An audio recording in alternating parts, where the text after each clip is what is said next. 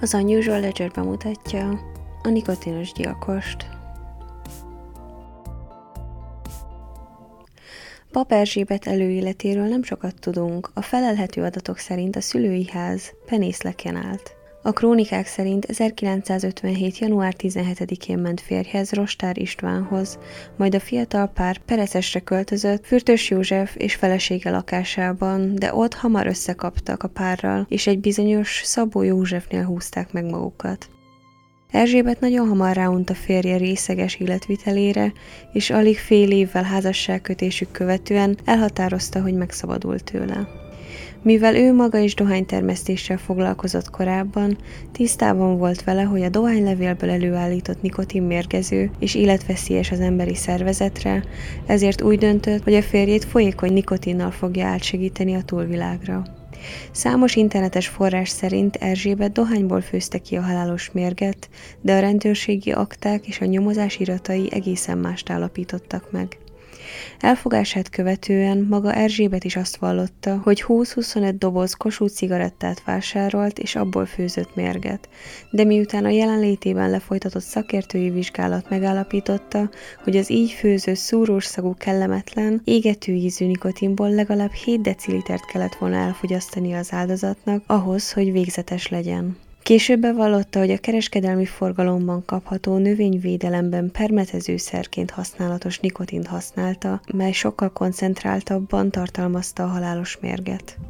Erzsébet a nikotin beszerzése érdekében képes volt 120 kilométert utazni a testvéréhez, Vajda Lászlónéhoz, hodászra, aki 15 éve gyümölcstermesztéssel foglalkozott, így jogosult volt a nikotin megvásárlására. Fedősztorinak azt találta ki, hogy a méreggel patkányokat akar írtani, és mivel a nővére más mérget javasolt, Erzsébet akkor is hajtatatlan maradt. Ezt követően a vásárlásra a Hodászi Földműves Szövetkezeti Boltban került sor.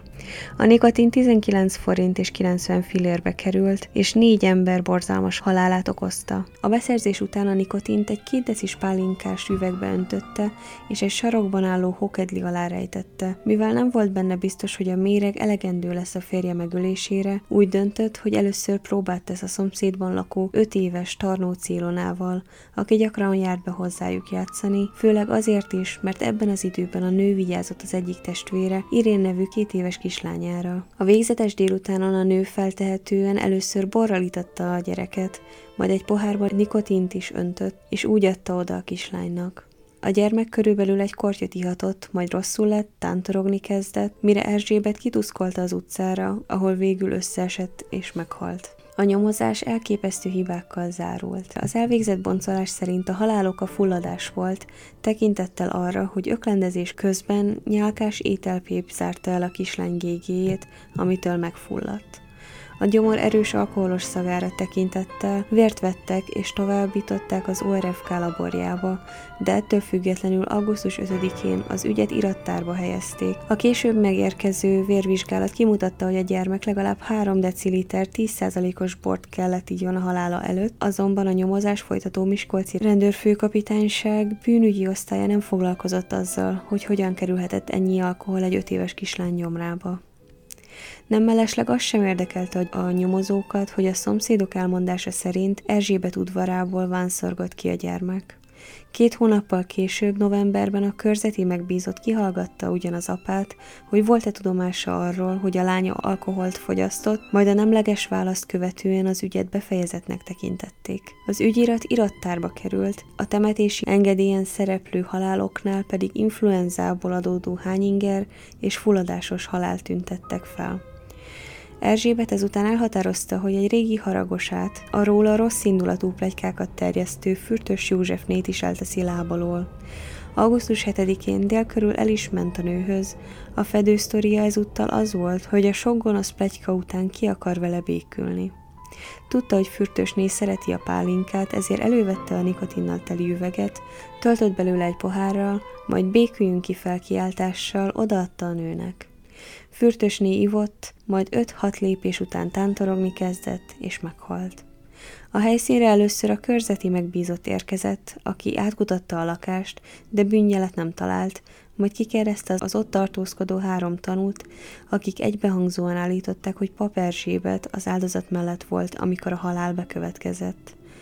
Egy jobb érzésű nyomozónak feltűnhetett volna, hogy már a második ember hal meg a nő közvetlen közelében, az amúgy nagyon csekély lélekszámú faluban. De a körzeti megbízott nem látta az összefüggést, és a fülét botját sem mozgatta. A boncolásra másnap került sor, melynek keretében megállapították, hogy az áldozat 5 hónapos terhes volt. Ezt követően 1957. augusztus 16-án nyomozás indult, ami alapján azt is hihetnénk, hogy a rendőrség vezetői a figyelmetlen körzeti megbízott jelentése után végre Erzsébet nyomába eredtek, de sajnos nem így történt.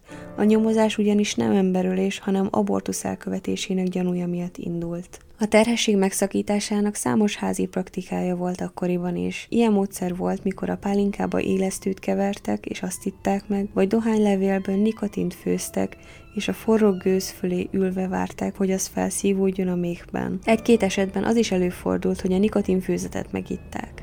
Miután a rendőrség értesült arról, hogy az áldozat várandós volt, vélhetően azt a téves prekoncepciót alakította ki, hogy Fürtösné megpróbálta megszakítani a terhességét. Fürtösné férje egy falubeli segítségével átkutatta a házat, és a konyhában megtalálta a nikotinos méregpoharat, melynek az alján még folyadék is volt. A gyászoló férje a Borsod megyei főkapitányságra bevitte a poharat, ahol az eljáró nyomozó nem vette át tőle azt, mondván, hogy a felesége öngyilkos lett. A férj kétségbeesésében a poharat az igazságügyi szakértőhöz vitte, aki továbbította azt a rendőrségi központ laborjába. Ez a vizsgálat, valamint az áldozat belső szerveinek vizsgálata kimutatta a nikotin magas koncentrációját a poharon és az elhunyban is. De a hatóságok továbbra is ragaszkodtak az abortuszhoz, és a nyomozást 1958. január 9-én megszüntették azzal, hogy felteltően a cselekmény öngyilkossággal végződött azaz fürtösné a terhességét akarta megszakítani,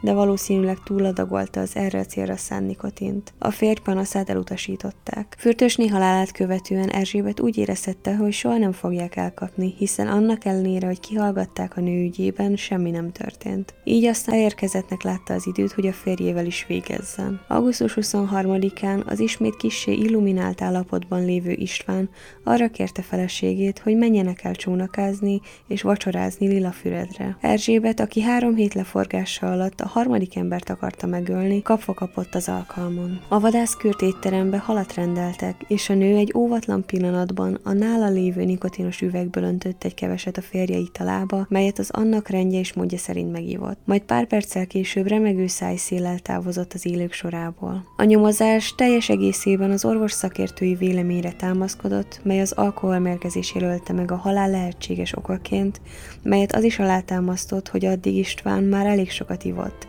A vérképe szerint egy liter 10%-os bort fogyasztott közvetlenül a halála előtt. Ráadásul a felesége is azt vallotta, hogy gyomorbeteg volt, és nem lett volna szabad alkoholt innia. Az elfogyasztott nikotint a vérből lehetett volna kimutatni, de ilyen vizsgálatra nem került sor. A boncolás során megelégedtek azzal, hogy az elhuny gyomrának rendkívül erős alkoholszaga volt. A rendőrségnek továbbra sem tűnt fel, hogy Erzsébet közelében gyakorlatilag hullanak az emberek. A temetési engedélyt kiadták, ami azt jelentette, hogy nem történt bűncselekmény. A három gyilkosságot követően Erzsébetnek 1958 elején gyermeke született az elhalálozott férjétől, aki három hónapos korában tisztázatlan körülmények között szintén meghalt. Az asszony ezután Pereces községéből Penészlekre költözött, és visszahúzódó életmódot folytatott. Általa megölt férje anyjával kiváló kapcsolatot tartott fenn, és együtt kezdtek el dolgozni az ország másik végében fekvő horvát Kimlén, az állami gazdaságban 1958 nyarán. A gazdaságban ismerkedett meg Holhos Jánossal, aki rövid idő múlva feleségül is vette, de miután az asszony őt is meg akarta mérgezni, megverte, majd elköltözött tőle. A rendőrségnek azonban nem szólt a gyilkossági kísérletről. Ezt követően Erzsébet immár Holhos János néként ismerkedett meg egy horvát nevű férfival, akivel élettársi kapcsolatra lépett. Ez azonban kiváltotta a gazdaság dolgozóinak ellenszenvét, akik kiközösítették, illetve a szülei nem tetszését is, akik közölték vele, hogy ha továbbra is együtt él Horváttal, akkor kitagadják a családból, és a földből származó jövedelmüket testvérének, juhosnénak adják. A családi nem tetszésre fittyet hányva, Holhos egy ideig együtt élt Horváttal, de később szakított vele, és némi húzavona után visszatért a szülői házba, ahol visszafogadták. Erzsébet korábban sem szívlelte a testvérét, de az apai jus megvonásának lehetősége valószínűleg megpecsételte a sorsát. Az se számított, hogy a szülők visszafogadták Erzsébetet a családba, és már nem volt napirenden a pénzkérdésre. Addigra már elhatározta, hogy megöli a testvérét. Április 23-án a reggeli busszal elutazott Nyírbátorba, meglátogatta nővérét, és a már jól ismert nikotinos üvegből öntött az italába. A nyírbátori rendőrség nem sok mindent csinált. Miután a boncolás nem tudta megállapítani a halálokát, a belső szerveket az Országos Bírósági Vegyészeti Intézetbe küldték, és a temetési engedélyt kiadták. Az ügyet pedig irattárba tették. Holhosni egy darabig várt, majd miután elegendő idő eltelt, és semmi nem történt, már biztosra vette, hogy ezt a gyilkosságot is megúszta. Az OBVI vizsgálati eredménye 1959. júliusáig, több mint három hónap után sem érkezett meg, ezért a nő visszavitte a penészleki italboltba, a már többször is említett nikotinos üveget, hogy visszaváltsa. Az italboltos kiörbítette az üveget, pálinkát töltött bele, és eladta Unódi Ferenc tanítónak, aki ivó cimbórájával együtt rosszul lett tőle, és visszavitte az üveget a boltba.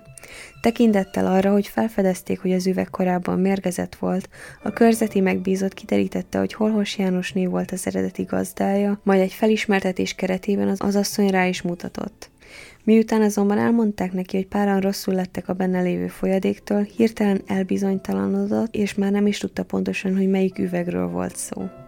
A körzeti megbízott az esetről jelentést készített, és a megjegyzés rovatba beírta, hogy egyébként azt beszélik a faluban, hogy Holhos ném már három embert megölt nikotinnal. Ez volt az a feljegyzés, ami végül mozgásba hozta az igazságszolgáltatás rozsdás kerekét. Némi viszontagság után a jelentés ugyanis eljutott a nyírbátori járási ügyészségre, ahol valaki végre meglátta az összefüggéseket, és további nyomozást rendelt el. Ekkor már 1959. augusztusa körül jártunk, és 130 nappal a minták elküldése után megérkezett az OBVI vizsgálat eredménye is, ami kimutatta, hogy Juhosné halálát nagy mennyiségű nikotin okozta. 1959. szeptember 17-én őrizetbe is vették Holhosnét, és a biztonság kedvéért fogdában egy beépített ügynököt telepítettek be mellé. Ezzel azt akarták elérni, hogy Erzsébet bevallja a bűneit. Az ügynök azonban a saját ügyetlensége követően hamar lelepleződött Holhosné előtt, és mivel továbbra se volt semmilyen bizonyítékuk, két nappal az őrizetbevétel után kiengedték. A rendőrség azonban nem szüntette meg az ügyet. Széleskörű adatgyűjtésbe fogtak a négy gyilkosság vonatkozásában, és lassan, de biztosan összeszedték azokat a szükséges tanúvallomásokat, melyek két-három évvel korábban is a rendelkezésükre állhattak volna.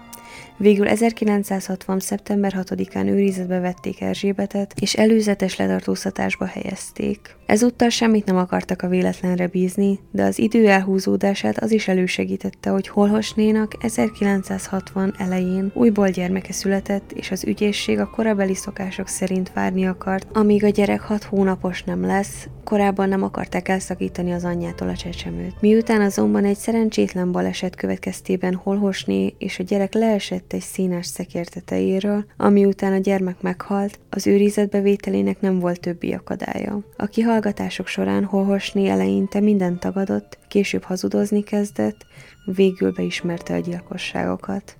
Az elmeszakértők megállapították, hogy bár tanulatlan, de rafinált személy, akinek az erkölcsi ítélő képessége igencsak megkérdőjelezhető. Tisztában volt ugyan a társadalmi törvényekkel, de saját hasznára lopott és ölt is. Az általa meggyilkolt emberek, valamint két elhalt gyermeke vonatkozásában lelkiismeretfordulást nem érzett. Különösebben nem érintették meg ezek az események. Mai szemmel nézve mondhatjuk azt is, hogy valószínűleg szociopata vagy sziopata lehetett, aki gátlástalanul végrehajtotta a tetteit, és egyáltalán nem érdekelték azok érzelmi következményei. Köszönöm, hogy velem tartottatok ebben a részben is, tartsatok velem jövő kedden egy új részre, addig kövessetek az összes közösségi médián és Youtube-on is. Ne felejtsetek el nyomni egy lájkot, meg öt csillagot a podcast platformjainkon is. Sziasztok!